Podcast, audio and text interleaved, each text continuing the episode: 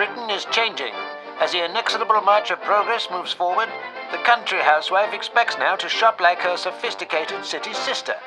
She too wants the convenience and luxury of self service groceries, supermarkets, and beauty salons all in one place. And hubby's tired of the old village pub with its tall tales and warm beer.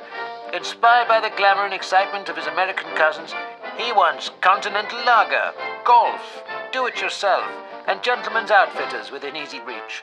The new phenomenon of retail parks is exploding over this once sleepy and backward looking island. Forward into the brave new future of retail parks and shopping in one place.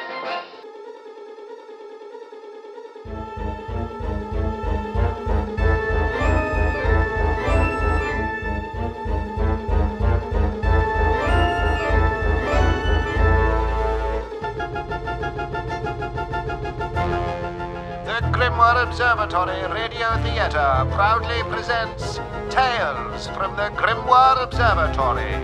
Episode 1 The Return.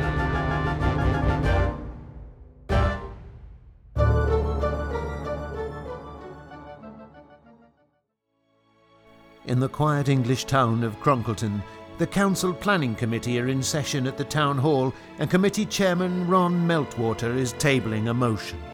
Well, I don't know what he's playing. Bloody place is sat there empty for years out there. It's falling down. As It's a hazard to bloody shipping of your What did you Just say? get along. Some of the Uh, you know, leave What a chain the bicycle up. Right. It's a frightful state.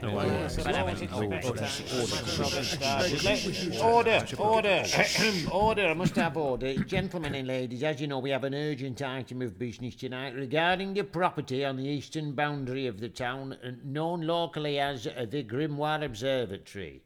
Comprising a- large manor house and sundry outbuildings, several acres and grounds, and uh, incorporating Bogler's Wood mixed deciduous and several ruins of indeterminate age and uh, varying historical interest. Do get on with it, will you? There's a good fellow. Yes, yes, all right. Pipe down, pipe down. As you know, the property has been vacant for the last five years or so and is becoming quite dangerous. A magnet for local weirdos and ne'er-do-wells, and generally speaking, a completely overgrown eyesore. Moreover, the difficulties encountered by the committee in contacting the owners have led to delays in purchasing the land for the intended leisure centre and retail park complex proposed by my good friend Councillor Belling. Therefore, the uh, the motion before us tonight is that the council impose a compulsory purchase order on the uh, the land in 30 days' time from now, should the owners not come forward. Uh, yes, thank you. And uh, and that work to redevelop the site commences thereafter at the earliest opportunity. Can I have a show of hands, please? All in favour? Yes. Very good, very good. Well, the ayes have it, clearly. So thank you very much. And if there's no other business, then that concludes the meeting. blooming outrage. You can't do it. What's that revolting old tramp doing in the public gallery? Janet, get the sergeant at arms and have him thrown out.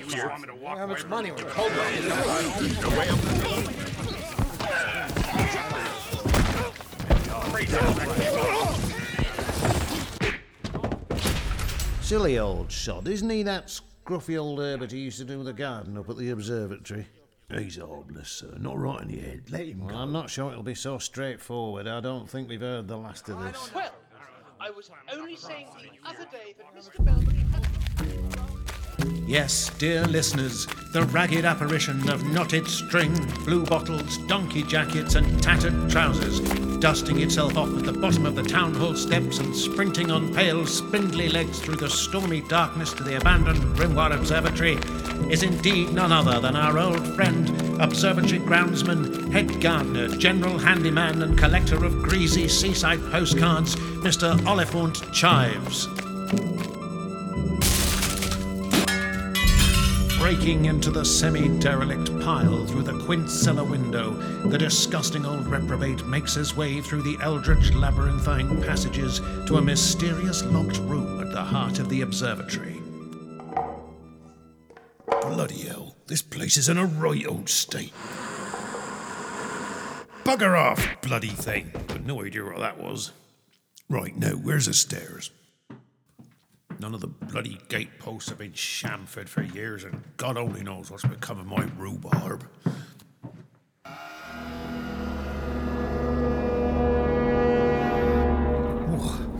Bugger this for a game of soldiers.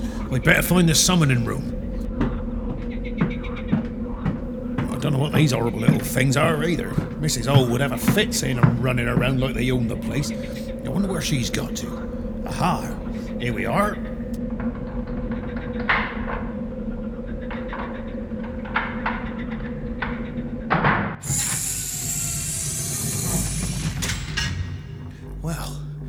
Been in here before. I wonder how it all works. Or I suppose this big lever might do something.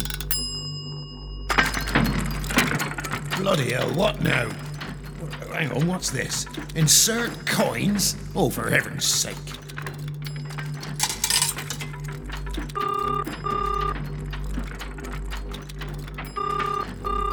Operator speaking. Bloody Nora. Um, I, I want to get hold of the young masters. Bear with me, caller. Searching the astral planes. Hey, I thought they was on the Norfolk Broads. Not quite. Wait a minute. Can you hold on? Oh, I've only got two and six. Bloody hell, waste of good drinking money. Trying to connect you.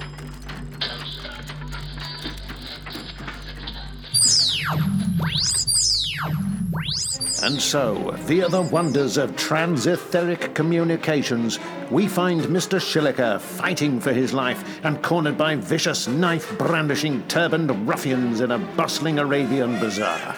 Gentlemen, gentlemen, please. I, I know how it must look, but I can assure you that I was only rifling through the Sultan's treasury because I've lost a contact lens. Bloody things. I mean, I, I should. I realise I should stick to spectacles. You know where you are with a solid pair of. Good lord. Wait a minute. Wait, wait, wait. Shut up. Shut up. Can't a fellow take a phone call in peace? I'll be right with you in half a mo. Hello? What? Mr. Chives, how the devil I. What?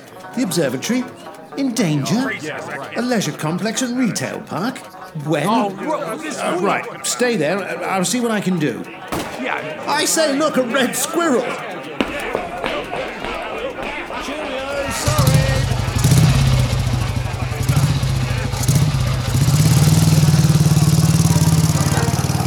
Meanwhile, Mr. Scott is attempting to trick an angry sphinx into giving him a magical book on a lonely, windy mountaintop. You can go no further, mortal, unless you answer my riddle. Go on then! Oh, well, just a minute. I think there's a new one. Uh, well, here we are. Right, so. Uh, what goes black, white, black, white, black, white, bonk? Come again? I said, what goes black, white, black, white, black, white, bonk? Um, I was expecting something a bit more, I don't know, recondite. Well, that's the riddle. It's a new rule. We're, we're supposed to be more customer focused and user friendly. I, I mean, I'll still have to destroy you if you get it wrong, of course. But, uh, well, you know. What on earth are you talking about? Well, that really winds me up. Why can't people put their phones on silent when they're talking to a mythological creature? Sorry, it's not mine. It's under this rock. Hello? What? Yes. Hello, Mr. Chimes. How the devil are you? What's that you say? The observatory? Danger? A retail park? Right, hold on. Bad news. Yes, I've got to go. Well, what about the book? What can you hold it for? me? Well, it's not bloody Waterstones. Well, I suppose I. I know. Thank you. Will Messrs. Shilliker and Scott make it back to the observatory through time and space? Will Mr. Chives find out what the horrible little things are? Where is Mrs. O'Flaherty?